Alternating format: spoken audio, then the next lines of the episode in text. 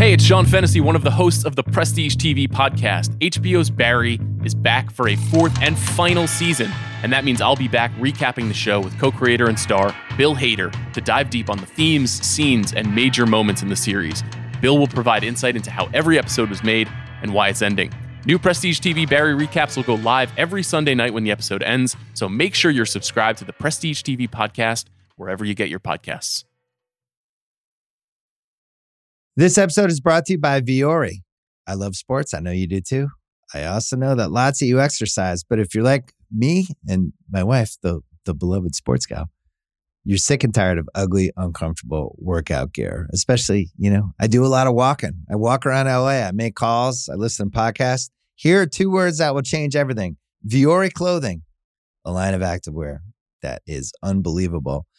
The best thing about Vuori is you can lounge around in it you can work out in it. You can go outside. You can go shopping down in your local wherever, and you never feel like you're either underdressed or overdressed. You're just comfortable. You can wear it when you're training, traveling, lounging around the house.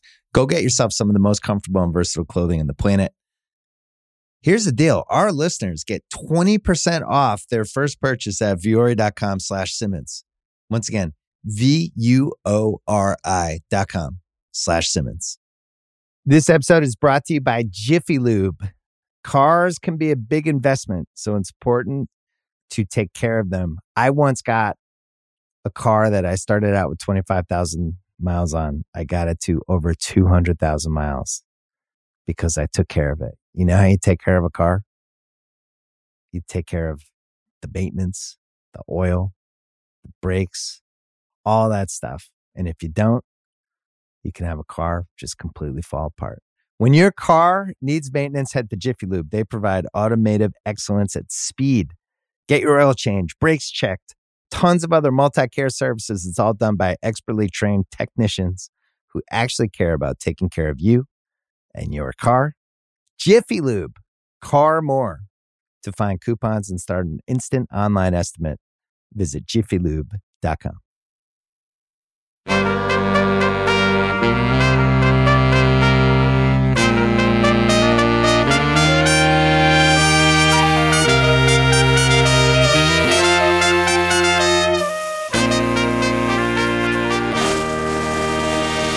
Welcome back to another episode of the Ringers NBA Draft Show. My name is Kevin O'Connor, and joining me, as always, is the Ringers Jay Kyle. Mann, what's up, man? How you doing today? I'm doing very well. A uh, little congested, but we're going to battle through. Flu game, right? Uh, how are you doing, Kev? uh, like like me on the mismatch last week. Um, feeling feeling good now. Uh, feeling great. Um, I'm excited for this coming weeks ahead. We got the semifinals off to a fun start. We got I mean, upsets, Sixers without Embiid beating the Celtics in game one. I mean, we got a game, we're recording this on Tuesday afternoon. Uh, we got another big game on Tuesday night that we're not going to be able to talk about with the Lakers and Warriors game one, Heat Knicks game two, and they get the Nuggets up 2-0 right now on the Suns who look like a new team. Uh, it's a lot of fun right now. And then Kyle, it's May and the NBA draft lottery is two weeks from now on May 16th. Uh, it is right around the corner, man. Players training, they're at P3. Soon enough, they'll be heading off to Chicago to go through all the interviews and the pre draft stuff. And then they're on their way to different cities and meeting with teams.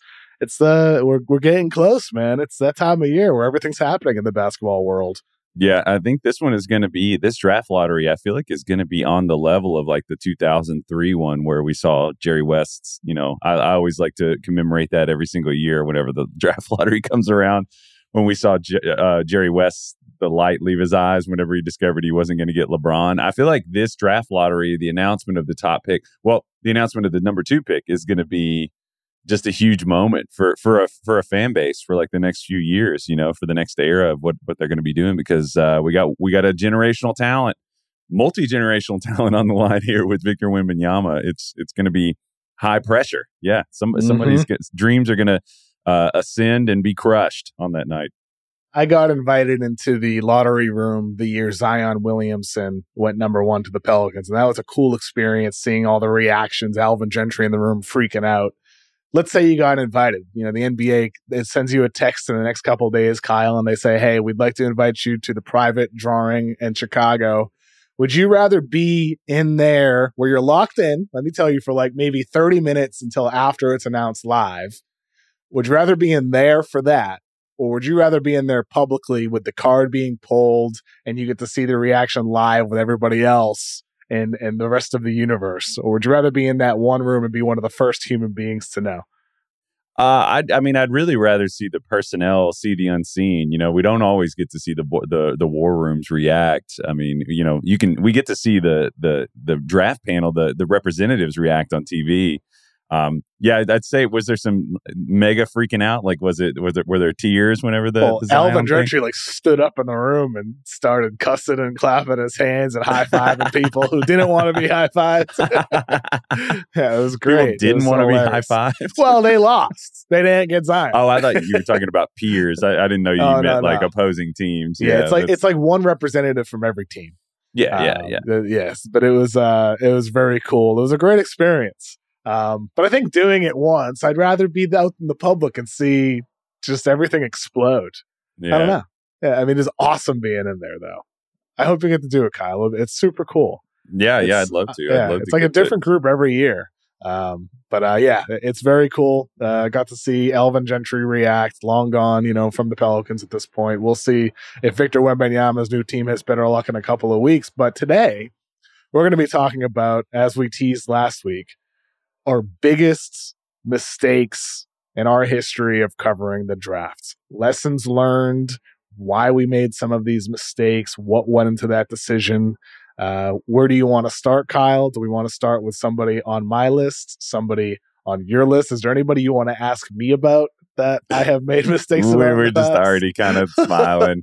Kev, I mean, there's one that like you've leaned into it, which I've always appreciated. That like uh, I don't know, you've take you've like extended the bit. But, I mean, do you want to just start with the Killian thing? I mean, is that I think that's a good spot spot, or do you want to save it? You know, where, how sure. do you want to do? it? I mean, we'll, we'll we'll start with Killian. I mean, it was definitely my biggest mistake of all time. Um, hopefully, it, it is my biggest mistake of all time.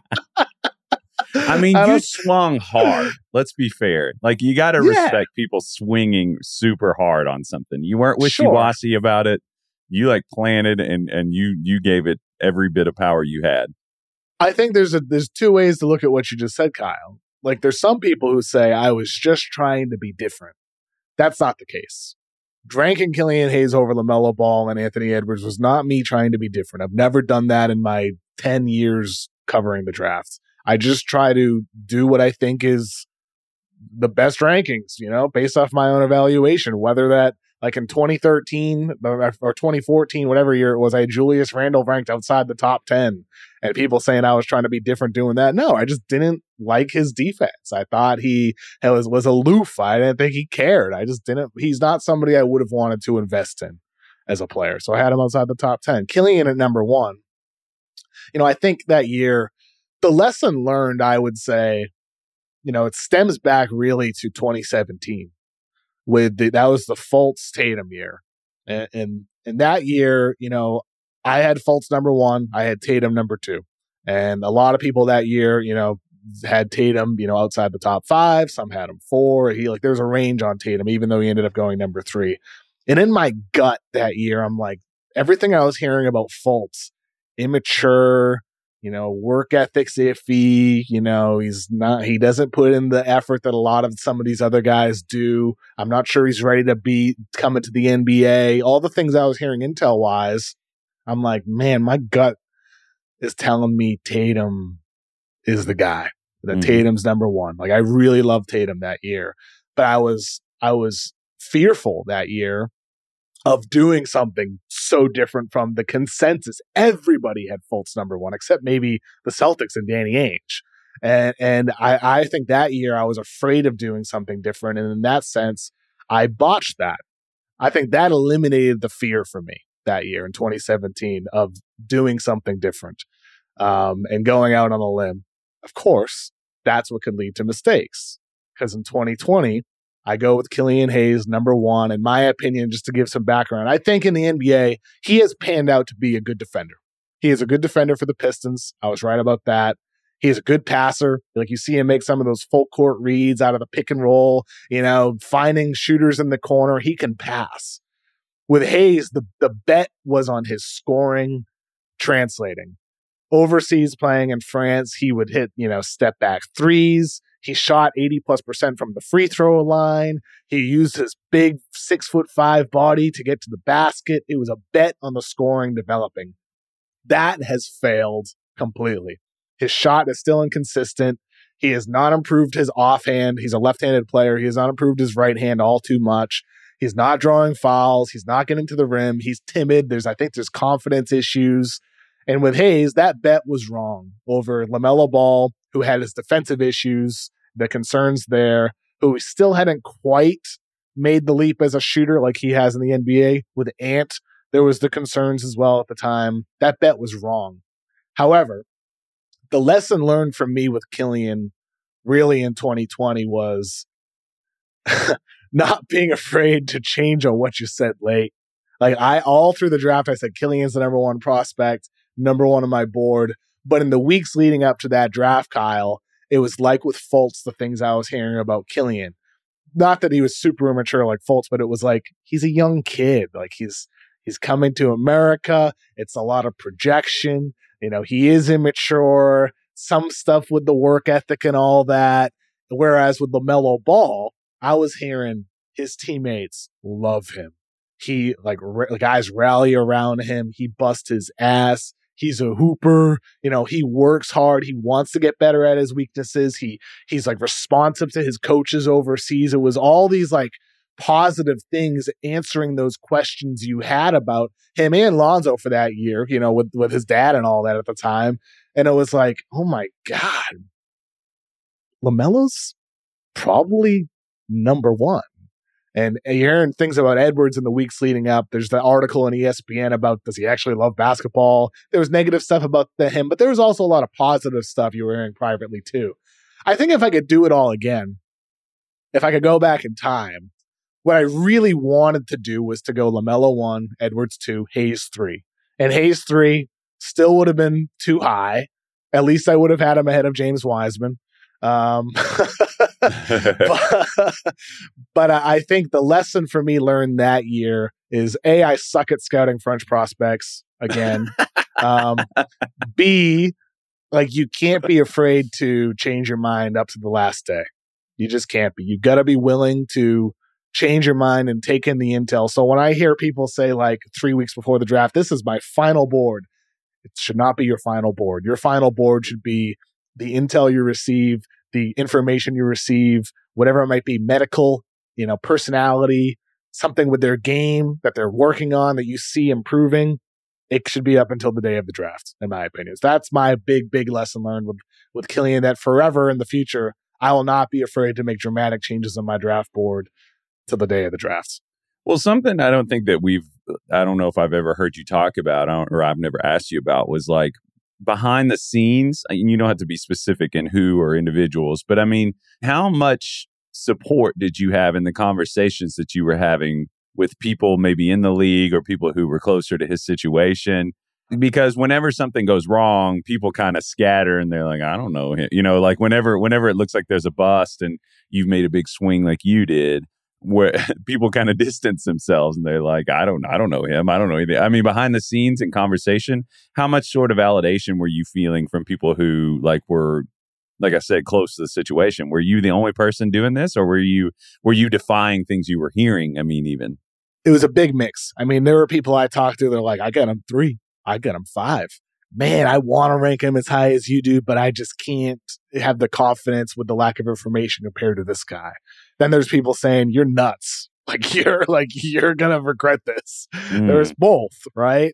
Uh, the interesting thing along that note, Kyle, is is how like the public naturally i don't care about people making fun of me for it i don't care if it ruins like their their perception of my draft evaluation and all that what surprises me is the people and i've heard this prior to the 2020 draft and since especially since i've had people who i respect highly in the league. Smart people who are great at drafting or great evaluators or great on the analytics side, different types of eye test people versus numbers people who are like, every single one of us have a mistake that bad or worse.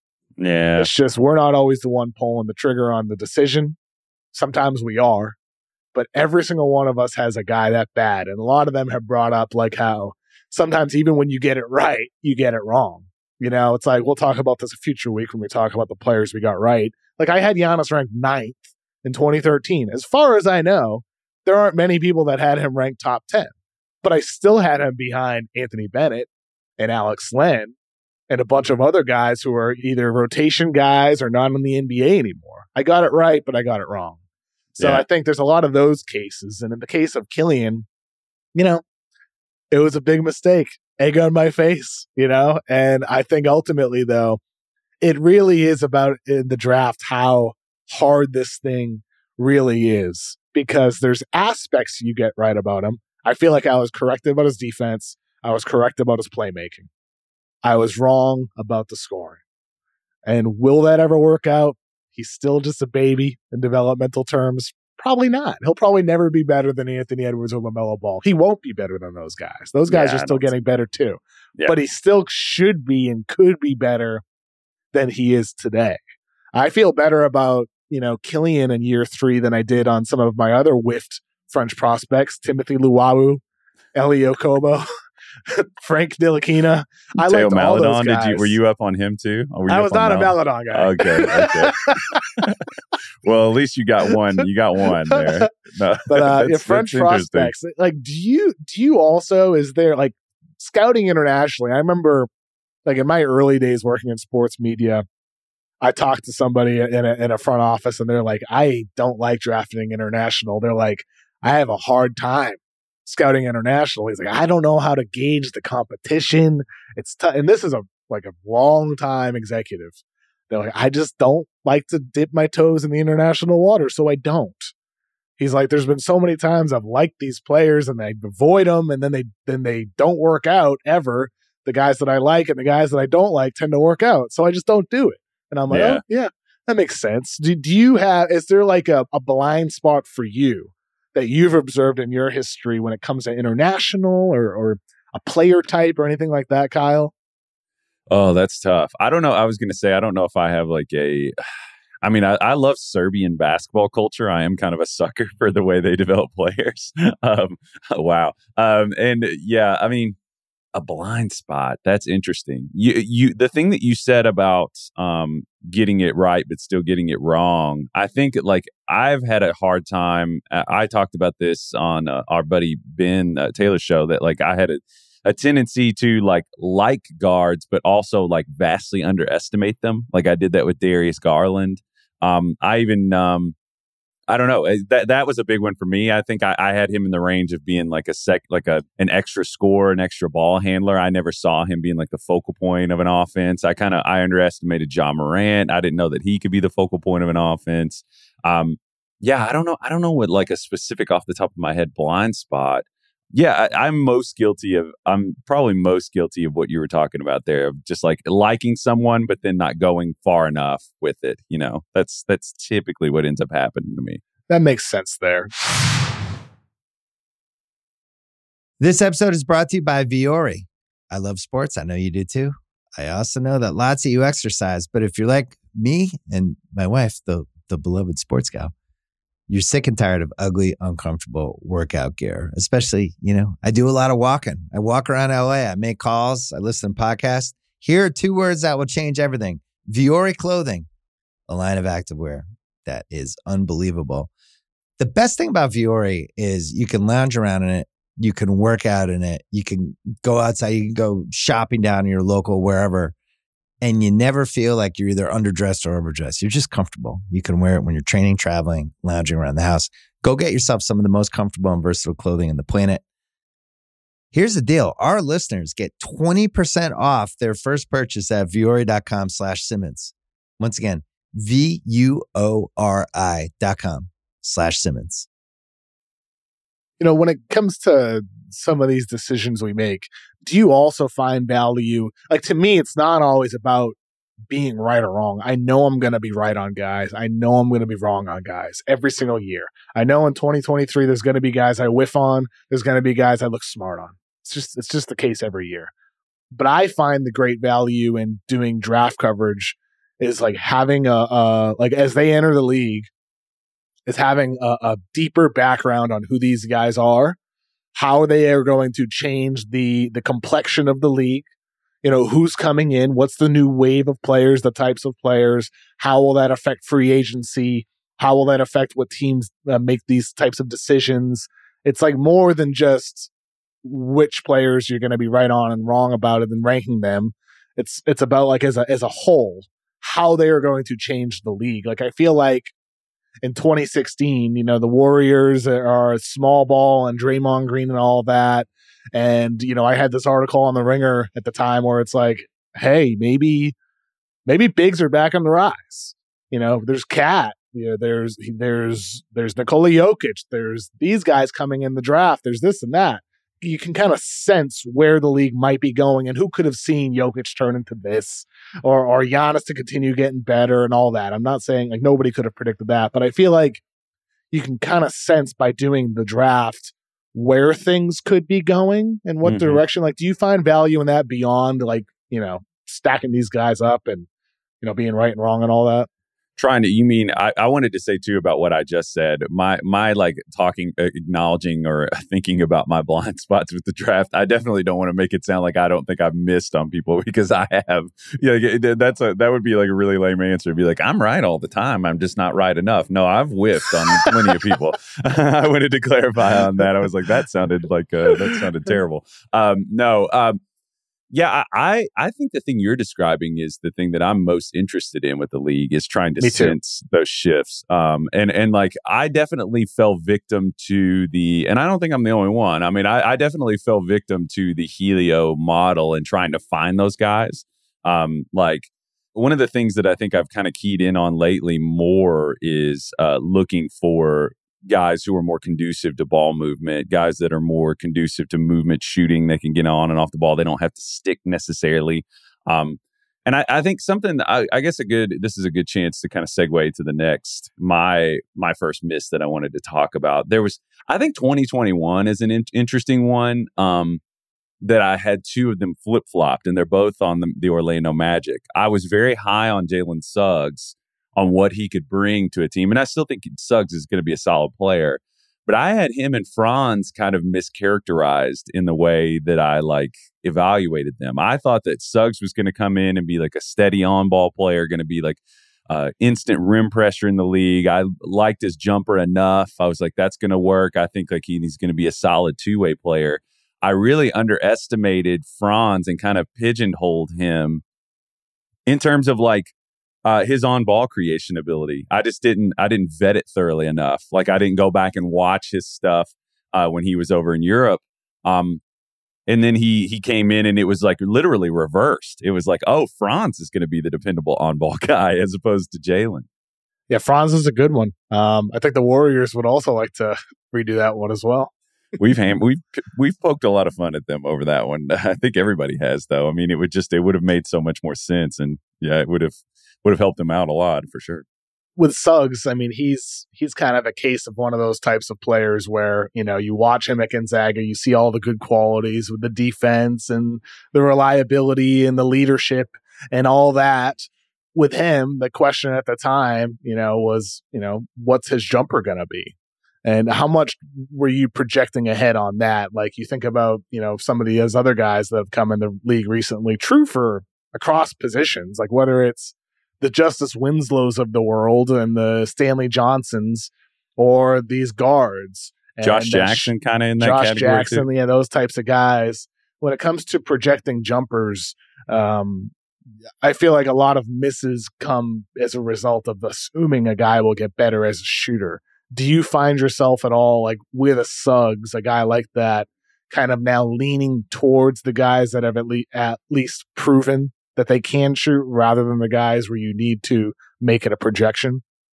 I think other things have to be present. And I've been thinking about this a lot. Like, um, you know, like an Anthony Black is an interesting kind of comparison. If you think about a guy who's a high motored defensive player who's switchable, you know, we're not sure about his jump shot, but um, he brings other intangibles to the floor. Like we think he can be a connector. We think that he can be, you know, he adds playmaking and things like that.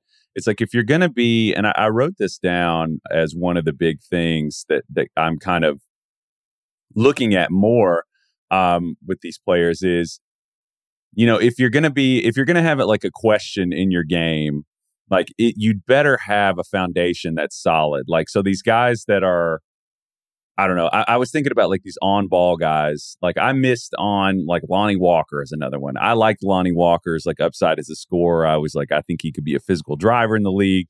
But then you start thinking about like, okay, well, if he's an inefficient shooter and he's defensively not dependable, um, that's a player that can't stay on the floor. Whereas the flip side of it is if somebody is a consistent defender, they give you some playmaking, and then maybe we hope the shot comes around. Um, those are guys that I'd be more willing to bet on. So, yeah, I, I was just kind of looking back at and looking at this year's draft class. If you look at these guys who are like, all right, I'm going to trade on my ability to score the ball, and you think about like a Jet, there's a there's a few of them, man. There's Jett Howard, Jalen Hood Schifino is another one, Nick Smith, my guy Nick Smith um, who gives me Jordan Poole vibes sometimes. That's not good. GG Jackson, Jalen Wilson, Marcus Sasser. These are guys that like, okay, if they come in and they like depend on having the ball or like they're trading. I, I think back about like James Bouknight is another guy like that. I'm yeah, like, that's a good one. Yeah. If you trade on I'm a scorer, I'm this, you and you don't have that like conduit for ball movement thing like I was talking about, it's harder to keep you on the floor. You know, those those are the guys that I think I'm getting more and more leery of, like that I'm staying away for. Wh- whereas the opposite is, if you have a foundation of defense, like an Anthony Black, like a Jaime Jaquez, like a Kobe Brown, those are guys that I think can apply to like winning situations more often. I'm I'm I'm more skeptical of guys who are like this guy could become a primary on ball guy. I'm I'm just not wanting to like dabble in that as much. I'm not as inclined to do it. As you were talking, for some reason, Tyrese Halliburton came to my mind. Different than the type of players you're talking about. He shot, you know, 40 plus percent both years at Iowa State in college, but he had a funky looking jumper. And with him, it was like, eh, I'm not sure it's going to translate. Related to what you're saying about the Anthony Blacks of the world and those types of players, uh, how does that relate to the guys that may shoot a good percentage from three, but they look like the type of guys you have questions about their shot translating. Like, how, do they tie into that kind of broader conversation for you? What you, are you saying? Like guys that's that had like like a Halliburton, yeah. Like you're saying yeah. with Black, he has the connective glue, you know, qualities as a passer. He has defense. Halliburton had that as well. You know, he's a guy that I feel like I was way too low on. I at one point had him in my top five. I had him like fourth or fifth, and I ended up shifting him down to eleventh. That's I interesting. My, I talked myself out of him. Just the I, I, had questions about how much is this guy going to be able to create his own shot off the dribble, and I was dead wrong. Yeah, I just talked myself out of it. I bumped him down a little bit. Eleven's not bad. He ended up going what tenth, something like that. Um, but you know, I talked myself out of him. Uh, for so those that that last note you hit about you know when it comes to projecting a guy to become a primary, you're kind of out on that. You said yeah, I mean, I'm out on these guys who are just like that's what they do, and they're not. They don't have a high like the, the, ball doesn't move through them very well. But you're like, I'm a scorer, but it's like if you look at the efficiencies, it's like that's another big reason that I missed on Marvin Bagley is that like Bagley. Um, I looked at his rim activity. I looked at his rebounding. I looked at. I, I, I thought that he would, you know, extend. And Bagley's okay. It's not like it's the end of the world for him, but it's like you know, the guys that I had him rated ahead of, like the ball didn't move through him. He wasn't a great defender. Um, but well, let's get to the, the shooting thing that you're talking about. I guess the shooting is just harder to, to gauge because it's a case by case thing. You have to like look at what's more likely to be fixable. When did they start playing is another thing. Some guys like, you know, they can correct their mistakes if they haven't been doing them as long. Um, yeah, Halliburton was was funny just because it did look weird, but he shot it efficiently, like literally at every level. He was like nearly a 40% three point shooter at every level. I think you just kind of have to look at touch and say, like, okay, well, if we if we change his mechanics, the touch is still there. So I trust it. LaMelo is kind of like that too. You were like, you make some tweaks. I do trust his touch. Um, you know, another guy that's interesting on this front is uh, Dyson Daniels, who I still have a lot of confidence in that, you know, defensively pretty rock solid. I think he's going to be at least good passer, great size. And you're like, those things can keep him on the floor. Um, Whereas the flip side of that would be like a Ziaire Williams, who like the shot the shot is inconsistent. That's another guy that I missed on. Um, I don't know. But does that answer the question, or what? What's where are you No, feeling uh, on that? uh, I think that's I think those are good answers. Um, I mean, it's it's tough. I mean, with given how important shooting is in the NBA today, you know, you don't you don't need to be a quality shooter, but if you can't shoot, it does you know cause some issues with how a team is going to be able to build with you on an end game lineup in the fourth quarter. Like you got to at least be a spot up threat. Like I mean, Josh that- that- Okogie, like is a good example. of Somebody right now who's it's hurting the Suns. Yeah, Yeah, it, it is. I mean, like you see Denver, they they just help off those, you know, iffy shooters. And they say, "Okay. All right, we're going to live with you doing that." We saw that in Knicks Heat as well. Obi Toppin attempted 11 three-pointers in game 1. And granted he made 4 of them. The the Heat were very okay with that rather than a Jalen Brunson drive to the basket. Um, like Josh Hart, like as as great as he has shot the ball since being acquired by the Knicks, he was very bad shooting it with the Blazers earlier this season. They're betting on him regressing back to that, at least in game one.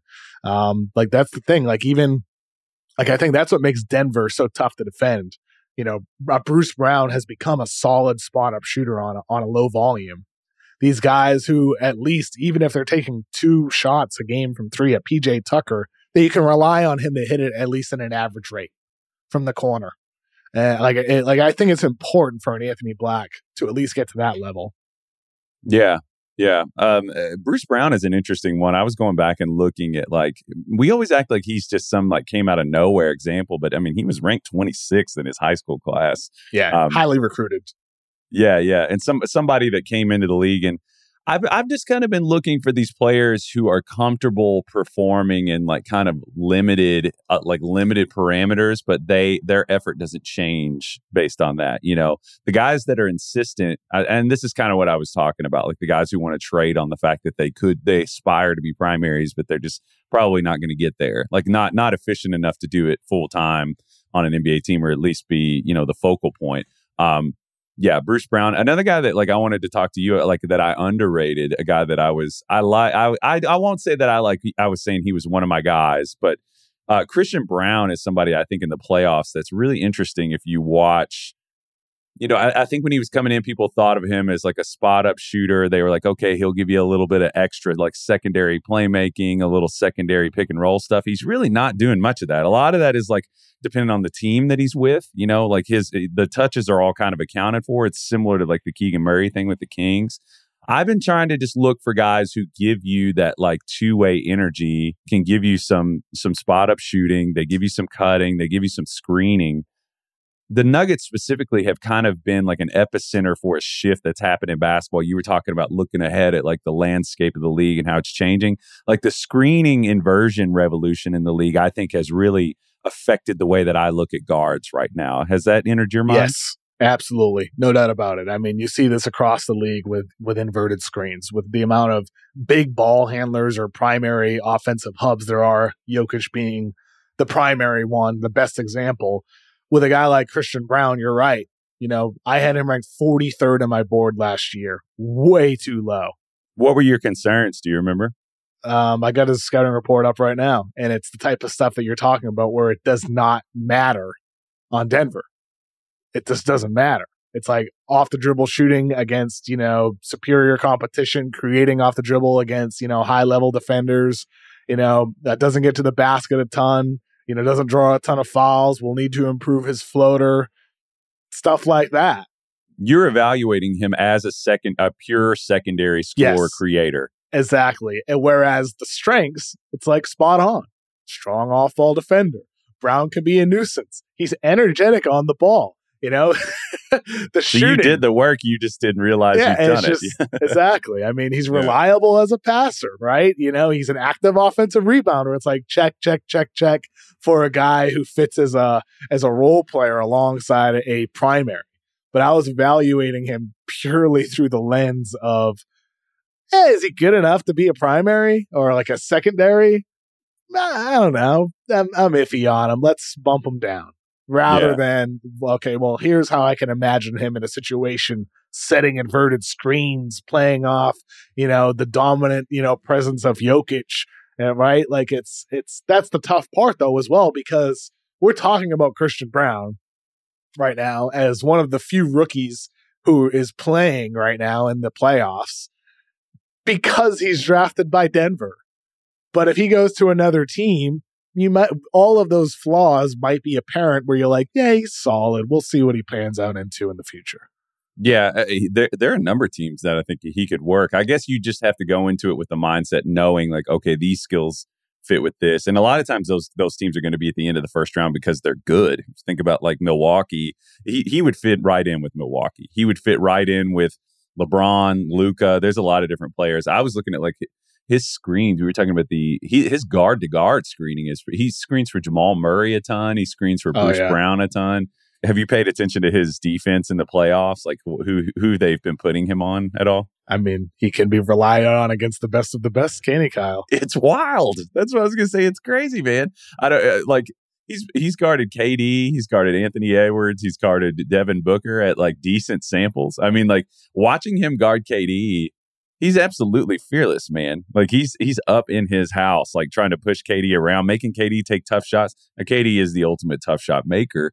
I've just been really impressed by how he he has like a specific. I always think of like teams like like a battleship. You know, some teams are like the captain or the general, and they run the show, and then some guy's job is to like uh, clean the toilets, or your job is to make sure that the everybody has sandwiches. Like I just feel like Braun is one of those guys that like you give him like a little bitty job and he's going to destroy it. He's he's sort of the um the it, I don't I don't have another example, but I mean he's I've just been really impressed with his aggressiveness and how the value he's brought to them without being dependent on in the way that like say you evaluated him as like okay well he's not he's not a primary or secondary creator and he's not doing the things that we expect typically from wings but he's bringing a lot of value to them in these other small ways when it comes to drafting um like i'm just looking i'm scrolling up my rankings as as we're talking about Braun. some of the guys i had him behind trevor keels from duke Justin Lewis from Marquette,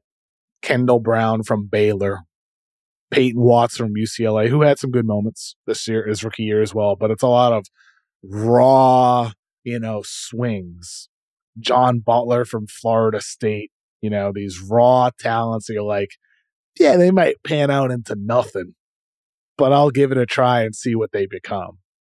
When it comes to your rankings, Kyle, uh, I feel like when I look back, a lot of my misses, whether it's guys in the 30s or guys in the top 10, like, you know, Mo Bamba, um, raw prospects, Kevin Knox. Granted, he gets drafted high, but I had him seventh. He gets drafted top 10 as well.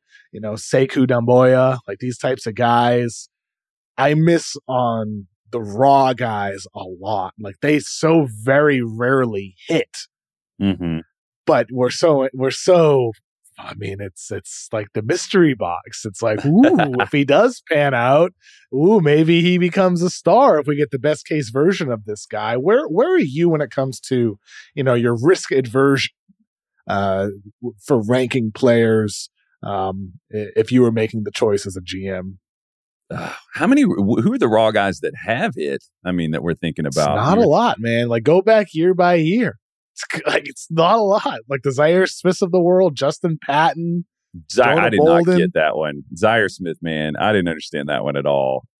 As a theoretical, you know, it's you can talk yourself into these guys, but a lot of them don't hit.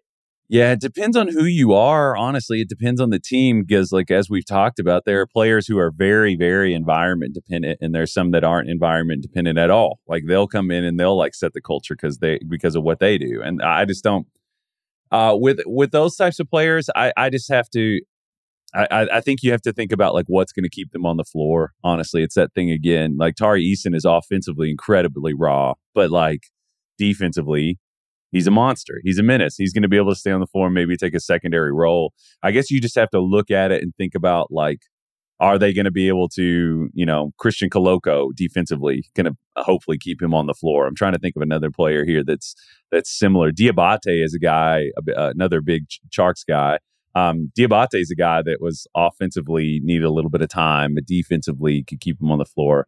That's usually where I lean, you know. But if like if it's a big springy athlete who is just going to be disruptive, in the lottery, I think we talked about this last year. I've moved to the point where it's like you usually don't even get the most out of them in the first contract. Like it seems like whoever teams that take them usually get in, like impatient and move them, and it's usually like the second team that gets something out of them. Like it almost Yeah. is never the first team.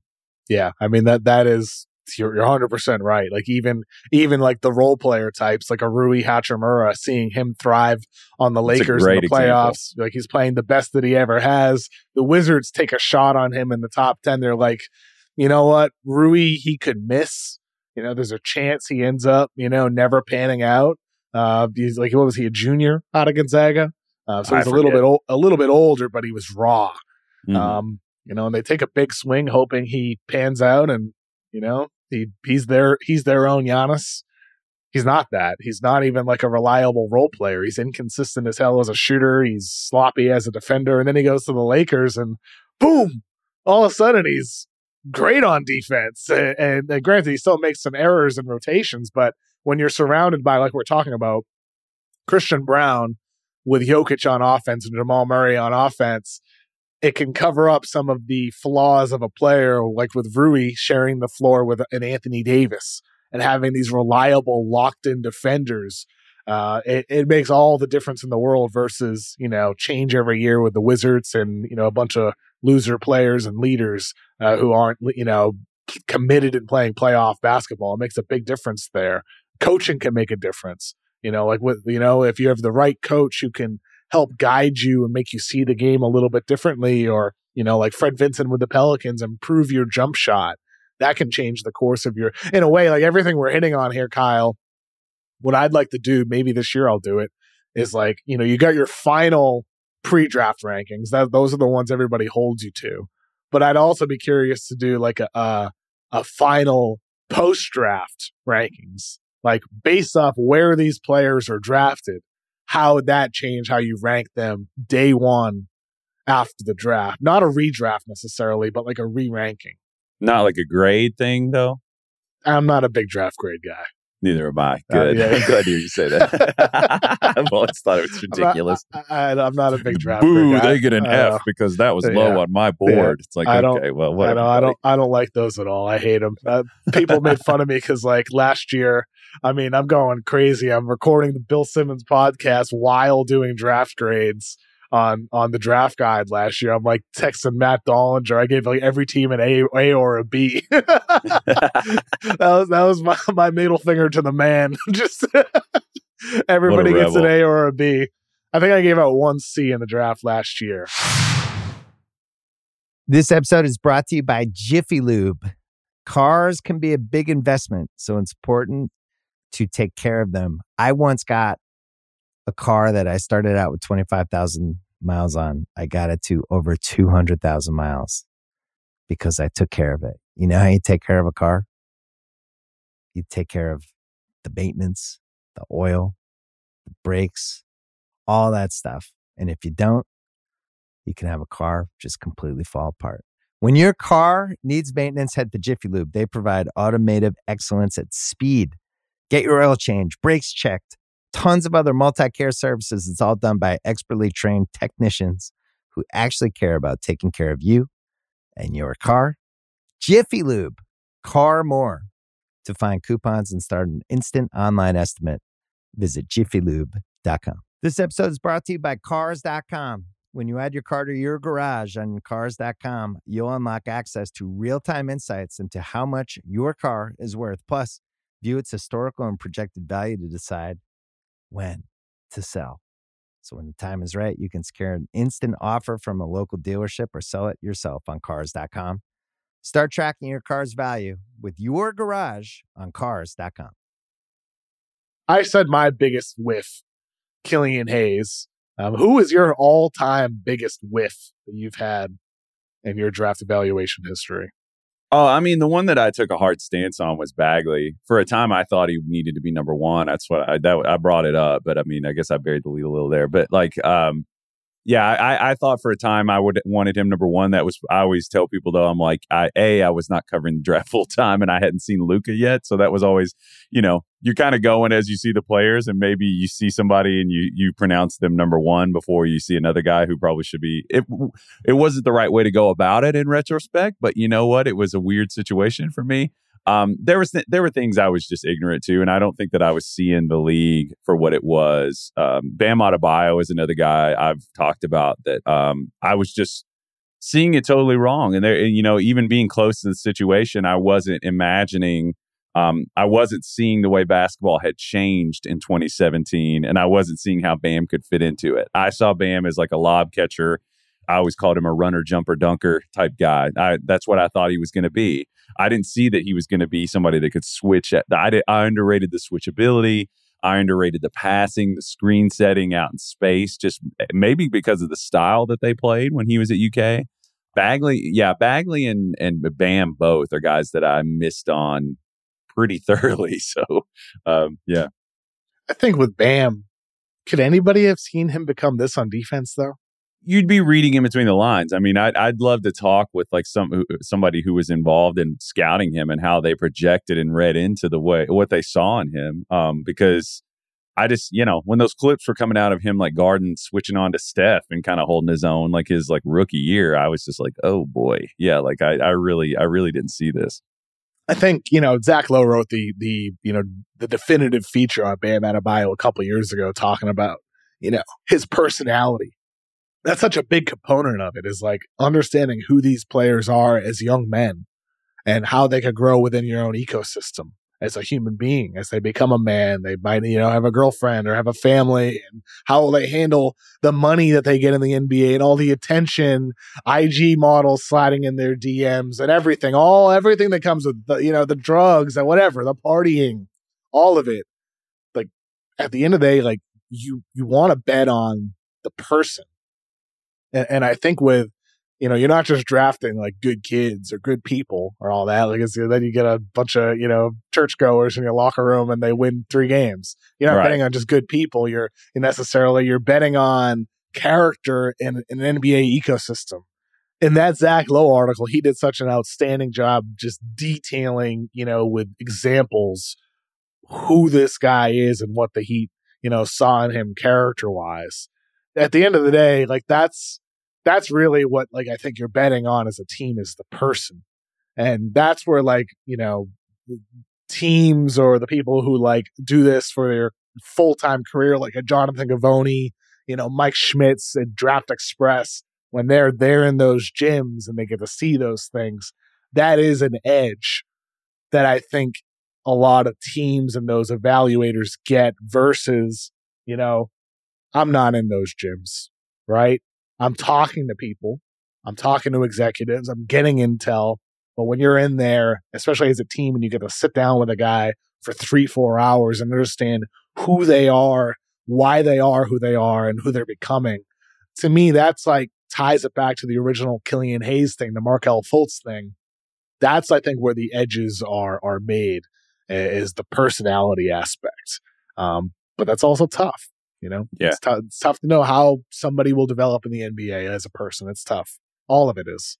It's all they're all pieces of the puzzle. I think the Mark the Markelle and the Killian thing that you brought up, I think is pretty interesting. That like you could look at because I know for for Markelle, from what I've had people tell me, is that like it happened kind of fast for him for his personality type. That like he got a really high profile as a high school player really quickly, and then it was just kind of a whirlwind. And it's like, oh, all of a sudden um, you know, and and you know, it's hard to know like if guys are going to be ready for that. You know, it happened really fast for Joel Embiid. He went from not being able to dribble or catch a basketball to being the projected number one pick. I, that that part of it is something that teams I'm sure have their different ways that they evaluate players personally. Um, I just I think like in terms of like it goes down to like an organizational fit. And I, I think specifically this year that like the mer the mer as it like pertains to playoff teams having rookies directly involved in what they're doing, I think that like the Keegan Murray and the Christian Braun ones are both pretty interesting because, you know, I I criticized the Kings pick because I was just like kind of what you were talking about. I was judging Keegan on like, okay, well, what's the on ball upside. I was like, I saw other guys with like on ball upside, but this is always the push and pull is like, is a primary always better than a secondary who does their job really well? And I think the answer is no. You know, if you if you look at like Keegan, doesn't matter that he's you know maybe not like a full time primary guy like dribbling the ball, making off the dribble, like going to the basket, passing it, you know, like doing things like that. No, but he doesn't have to do that. He hits catch and shoot threes. He serves the situation that he's in really well. Um, I just think that like I'm I'm a little more sensitive to that dynamic. And the players that I was talking about in this year's draft that I think kind of market themselves as like I'm a shooter, I, I have the ball in my hands, I want to be an isolation creator. I'm a little more dubious of those guys as opposed to players that might dependably are going to function in a role and uh, and give you and give you production without those caveats that like and sometimes if they're not able to do those things that they want to do, they may be less interested. You know, that's another thing to consider. Any other players that uh, you feel like you've whiffed on that you haven't mentioned that you want to? I mean, Grant Williams. That's another one. That's another one. I think we've I, talked. I about had I had him top ten, which might be too high. Yeah, I had Grant. I think seventh or eighth. I had. uh Let me. I got it right here. In 2019, I had Brandon Clarke number seven, Grant Williams number eight, and that might be too high. But then you look at the guys behind them. I had Goga Bitadze, Coby White, Sekou Doumbouya, Nassir Little, Jaxson Hayes, PJ Washington 14, DeAndre Hunter 15, Nickeil Alexander Walker 16, Rui Hachimura. I feel pretty good about having him where I did. But at the same time, you know, Grant's, you know, getting inconsistent minutes in the playoffs. Clarke's a backup. Is that that might have been over being too risk averse in 2019? Uh, I mean, if you're getting a playoff backup, I mean, I, I think that's a pretty good play. I mean, if if you're a, if you're a capable playoff player, I think that that's a pretty good. I'm trying to th- see like the different the whiffs through here. I mean, Dumbo- Doumbouya is is an interesting one. Um, I don't really even. I think I was kind of hearing her there on Doumbouya. Uh, do you remember Yeah, how you I felt about him? Yeah, he's. I, I I was just like, yeah, I mean, sure, I'll take a shot on him outside the Yeah. top ten. Yeah, why not? That type of guy. I didn't. I didn't feel necessarily like full confidence that he would turn into anything. He's just worth a shot. Uh, the other one is Kevin Knox in, the, in that 2018 draft. I think the the worries that I had, I should have been a little more alarmed to, and that's another personality one. I think he's a little similar to Killian Hayes, and from what I've heard, there are people that uh, are just kind of unsure about how like into basketball he is. Um, you know, coming out of college, he was somebody that like kind of needed to have his number called, and then even then, he wasn't a super efficient player or or a sharer. Um, defensively vulnerable. I think there's an aesthetic bias too. I think sometimes when a guy is six nine and kind of elastic, you just think to yourself like, "Oh, that's a big guy who's going to be able to create their own shot." I always talk about like Perry Jones as a guy uh, out of Baylor who fooled a lot of people. I think a lot of people thought that they saw this big guy with like good shot mechanics, and they scowl another one, uh, and they just kind of fell for it. Those aesthetic biases, I think, are really interesting because they they can really distract you from uh, the other like the negatives in their game. I mean, you're mentioning a handful of guys who were drafted high. You were too high on them too. I mean, Mario Hezonja, that's one of them on my list. Yeah. But he was drafted high. I don't really count those ones as whiffs. Everybody, if everybody whiffs, it's a little different. Um, Zach LaVine, granted, he went low. I was too low on him. Rudy Gobert, I was too low on. Justice, Justin Anderson, I was too high on. Um, yeah, and I'm gonna be wrong again this year on a bunch of guys, and right on a bunch of guys too that are gonna make me look smart and dumb at the same time. That's the goal. Look smart and dumb at the same time, Kev. Just as long as you keep it balanced. Don't go too far the other way. Is there a player right now for the 2023 draft that you feel the most scared about with where you're going to have them ranked, whether it's too high or too Oh. low? Like, who are you like, mm, this could end up looking silly? Somebody that I'm high on that could end up making me Or look the other dumb. way around. Some guy that you're lower on where you're like, man, they could make me regret this. I've told you, Jarace Walker is, is one that I've worried about, and I worry about Scoot. Uh, more on that coming Scoot, soon. I yeah. mean, um, You I- doing a Scoot video? Is that what's coming? trying to, yeah, working on it, working on it. Okay, Um, cool. Crushing a lot of tape right now. Uh, yeah, do you have one? Well, I'm excited for that Scoot video, Kyle. I'm, I, look forward to watching that before the draft. As, for me, uh, to answer your question, I think it's some of these small guard types, uh, you know, the Keyonte Georges, the Nick Smith types. I'm I'm iffy on them. Like even a Jett Howard at wing, some of the like you had mentioned them in passing earlier. Uh, a Brice Sensabaugh, those guys, I'm a little unsure where to put them in my rankings, or even the G League guys, Leonard Miller, Cissoko. I'm having a tough time placing them.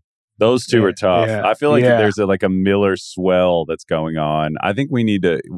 Uh, yeah, that one. That one is one that like my initial reaction to him was so strong that I've been coming back from it. You know, like it's been a process of me being convinced to come back to the other side because when I initially saw him, I was just like, no way. I was just like, no, no way. Yeah. But it's like it feels like there's been a lot of momentum for him. Like he's played better. Could be a lot of people talking themselves into it though, as well. It's tough. It's hard, man. Guys can get better. Guys can get better throughout after the season's over. He's working hard on his jump shot. I know that working at P3 out in Santa Barbara, uh, that's been a big focus for him is his jumper consistency. Um, so through pre-draft workouts, like we said, Kyle at the top, the draft evaluation process. It's May 2nd as we record right now, May 3rd when you're going to be hearing this. Still a long way to go before the draft. Uh, a lot can change. Um, I look forward to the weeks to come, Kyle. I look forward to your scoot video and everything else you're working on, and hopefully see you out here in LA sometime in the coming weeks for draft lottery coming up. Ne- next week, we might do our biggest hits next week, um, but maybe we'll save that for closer to the draft. Uh, Mhm. We'll see what we do, but we I look forward to talking about uh, that as well and scratching our own backs. Definitely. It's always fun to scratch your own back and feel good. Um, yeah. better to was- have somebody else scratch your back, though. Well, as long always as feels better. That's true. As long as you're, I mean, as long as you're like reflective about it and trying to learn, you know, honestly, it's it just seizing seizing moments to like build on your own ignorance instead of like digging in and like defending and things like that. It's like, okay, I screwed that up. It's an opportunity to get better. I mean, that's Yeah, As long as you're cognizant of it, I, it's it's it's it can be it can flip into a positive, right? hmm absolutely. Uh, Every every year, it's always about getting better. Uh, true in, in life and in draft evaluation. Kyle, hope you have a good rest of your day, man. You too, man. Thank you for listening to today's episode of the Ringers NBA Draft Show. Thank you to Jessie Lopez for producing. Hope you have a good rest of your day.